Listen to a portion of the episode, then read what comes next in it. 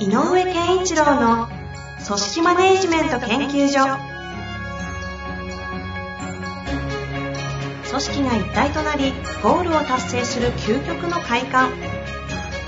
上場企業から中小企業まで延べ200社以上の支援を行った井上健一郎が組織人に関するあらゆる問題を分かりやすく解説します。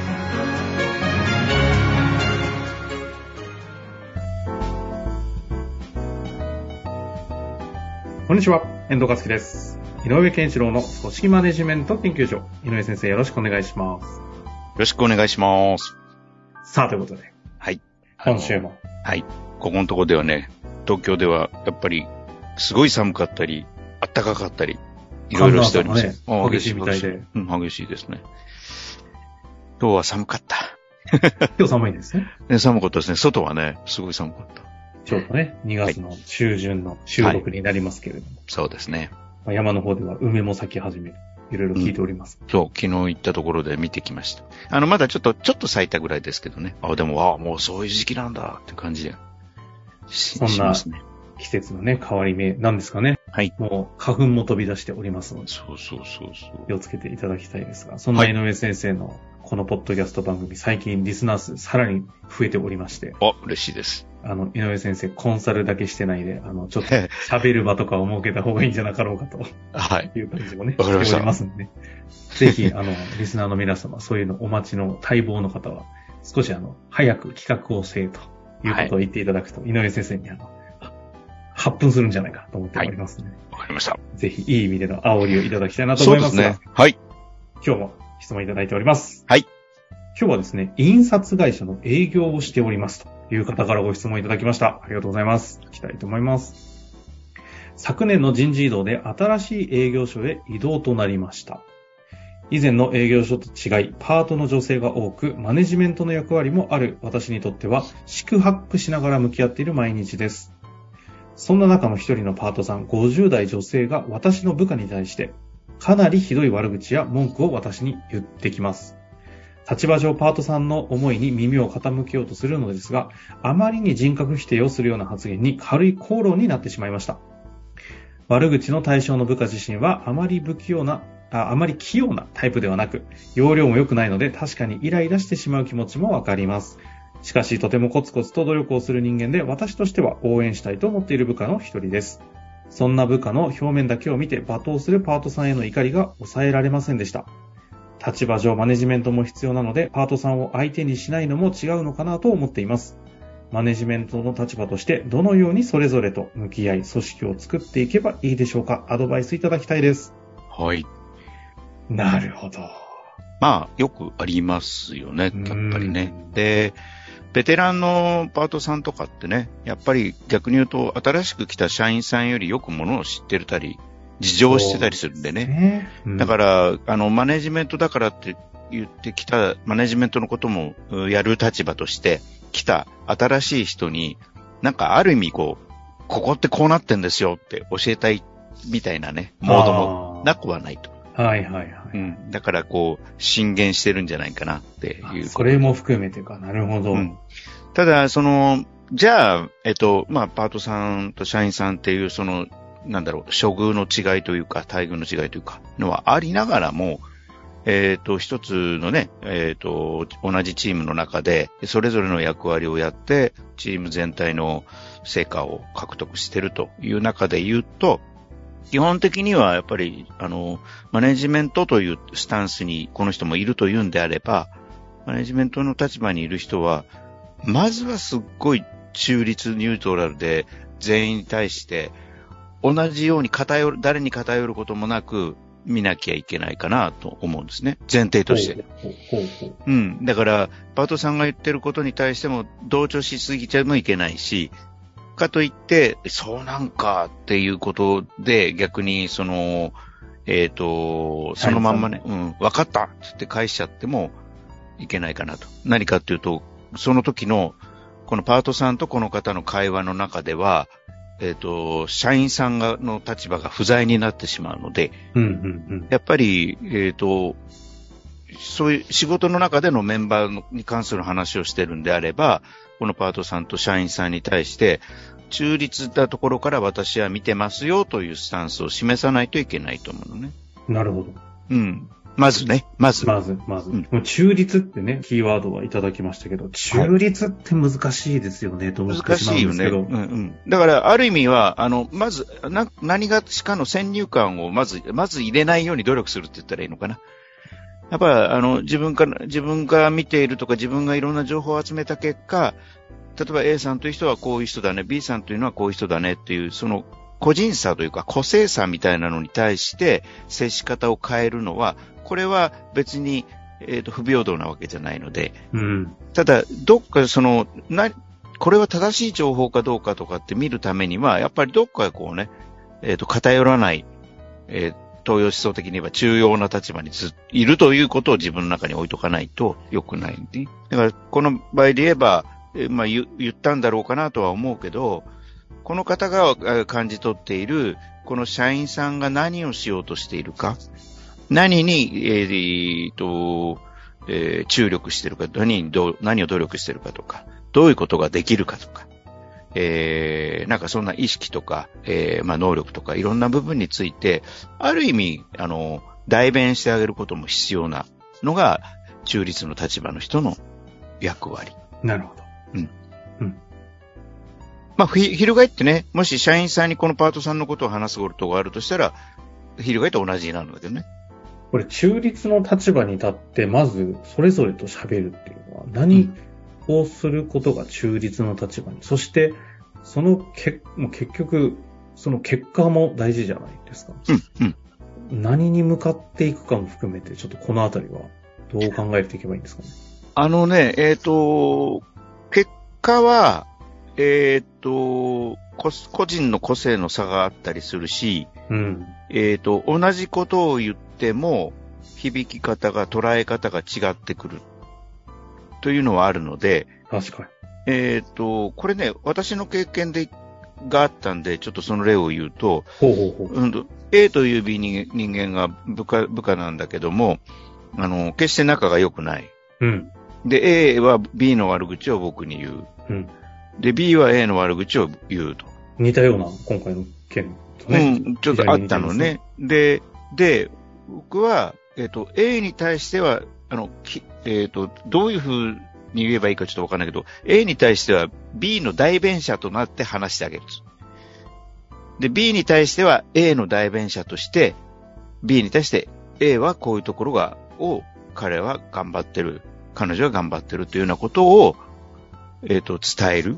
あ、代弁者っていうのは、あいつはこう言ってたよっていう、その、うん意味じゃなくてうん君は B のことをこうそう言うけれども、うんうんうん B は B でこういうところがあるんだよと。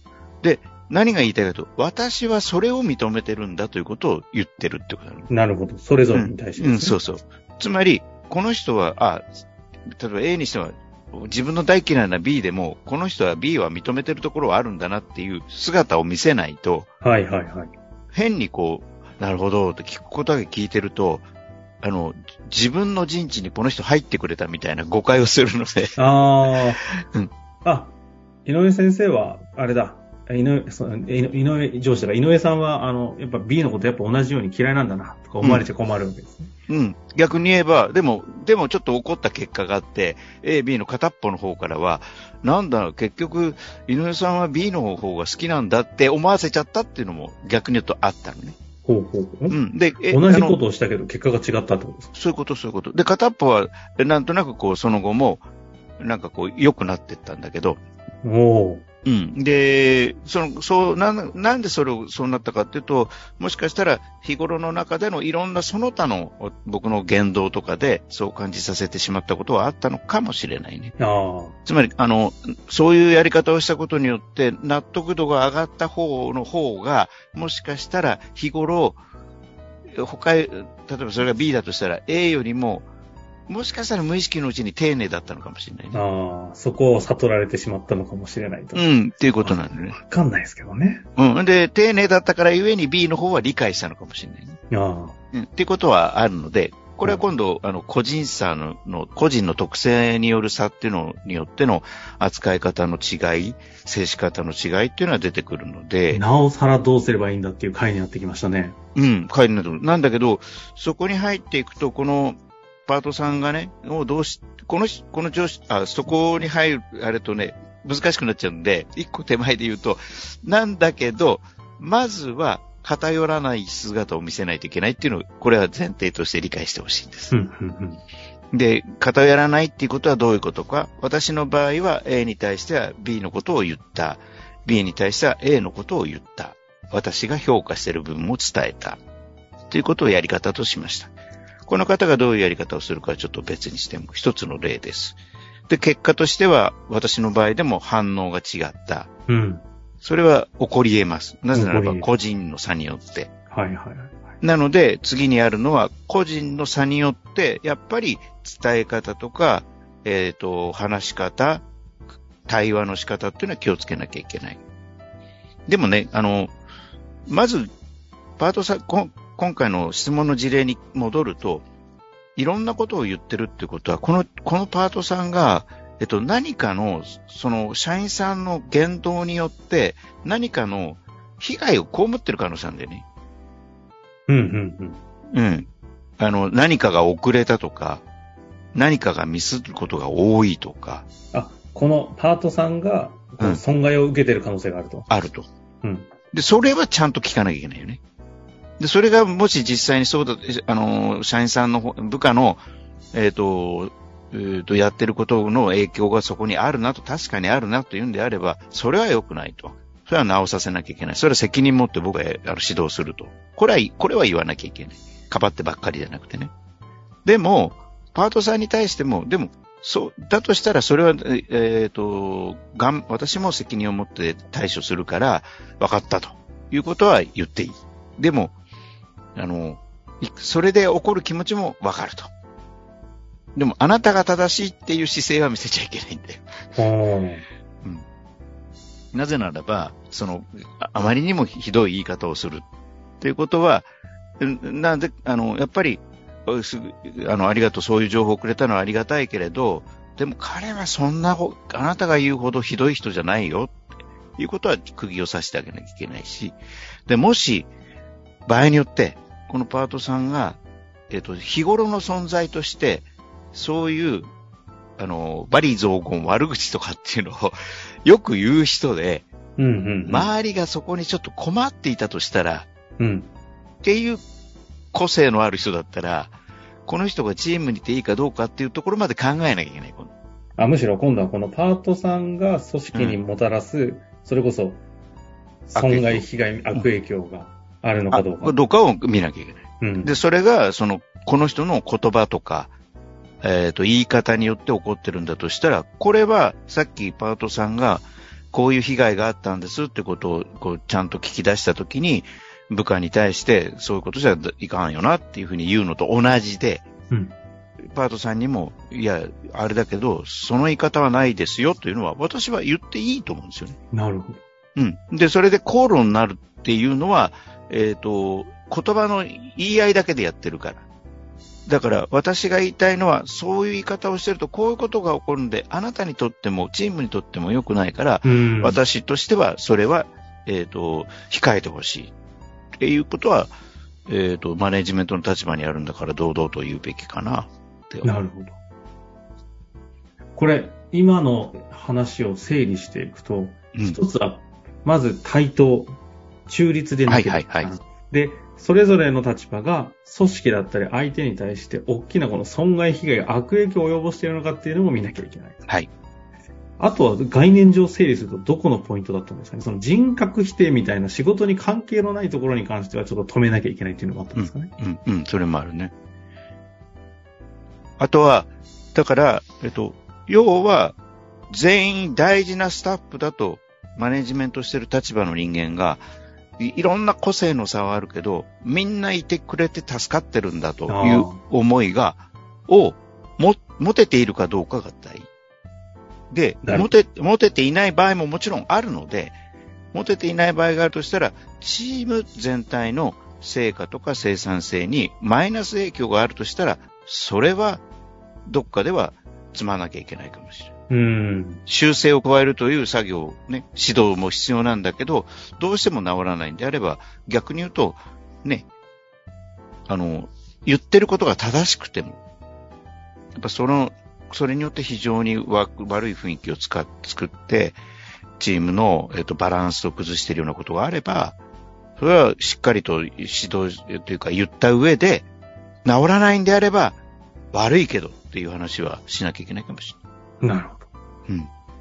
だから、でも共通してるのはね、やっぱりマネジメントの立場のところで、えっ、ー、と、構成メンバー全体でどれだけのことが成し遂げているかっていうことが大事なので、それの、えっ、ー、と、みんなで頑張って少しでも良くなっていこうという方向に、抗うものに対しては相当厳しくしないといけないよねと。うん。社員さんがもしそうだったらそう、やっぱりそうなのよ。一生懸命頑張ってたって、どうしても、えっ、ー、と、なんだろう、期日を守んないみたいなことがあるとしたら、それは厳しく言わなきゃいけないし。なるほどです。うん。あの、井上先生に最後にご質問なんですが、この方にもしね、あの、もうちょっと具体的な、はい。アドバイスができるとしたら、はい、なんかどの辺の情報が入ってくるとより、こう、せ、あの、アドバイスしやすいのかっていうと、なんかど、どの辺の要素があると？あの、実際に、社員さんも頑張ってる、不器用なところはあるけれどっていうけれど、社員さんのどの部分を認めているか。うんうんうん。っていうのが分かることと、パートさんの何を認めているか。おお。うん。この辺が分かると、えっ、ー、と、そういう口論の、口論によって起こっていることが、どちらに影響してるのかっていうのが分かる。ああ、なるほど。うん。じゃあ、この上司の方がそれぞれに対してどこを認めてるのかっていうのを一ついただけるといいなっていうことなんですね。そ,、こなんだ。へえ、うん、そこなんですね。うん。だって、パートさんのこういうところを非常に認めてるんですよっていうんであれば、それは活用したいわけじゃない。うんうん、組織運営上。となると、活用するためにっていう焦点で、やっぱりパートさんと接しなきゃいけない。なるほど。ただ、社員さんも認めてるんだから、私はこの社員も認めてるんだってことは伝えなきゃいけないんで、パートさんにも。うんうんうん、っていうことなので、認めてる部分をはっきりさせないと、あの、なんだろう。えっ、ー、と、ベースができないなるほどですね。対話のベースができない。それがある意味、その、対等である、中立であるということにつながるんですかね。まあ、ということで、今のあたりをね、あの、もしご質問いただけるんであれば、またいただいても ぜひっていうところですし、そうですね。まずは、ご自身の現場としては、それぞれの認めているところ、いいところを、しっかりと言語化して、うん、それぞれに伝えるってことですか？そうですね。だから、簡単にやり方のところで整理すると、認めてる部分を、一人一人のメンバーの認めてる部分を、えっ、ー、と、否定している人に対してちゃんと示してあげるっていう。うん。いうことですね。うん、あの、大きなヒントあったんじゃないかなと思いますのでね、はい、ぜひトライしていただいて、また補足ありましたら質問お待ちしております。はい、ということで終わりましょう、井上先生。ありがとうございました。ありがとうございました。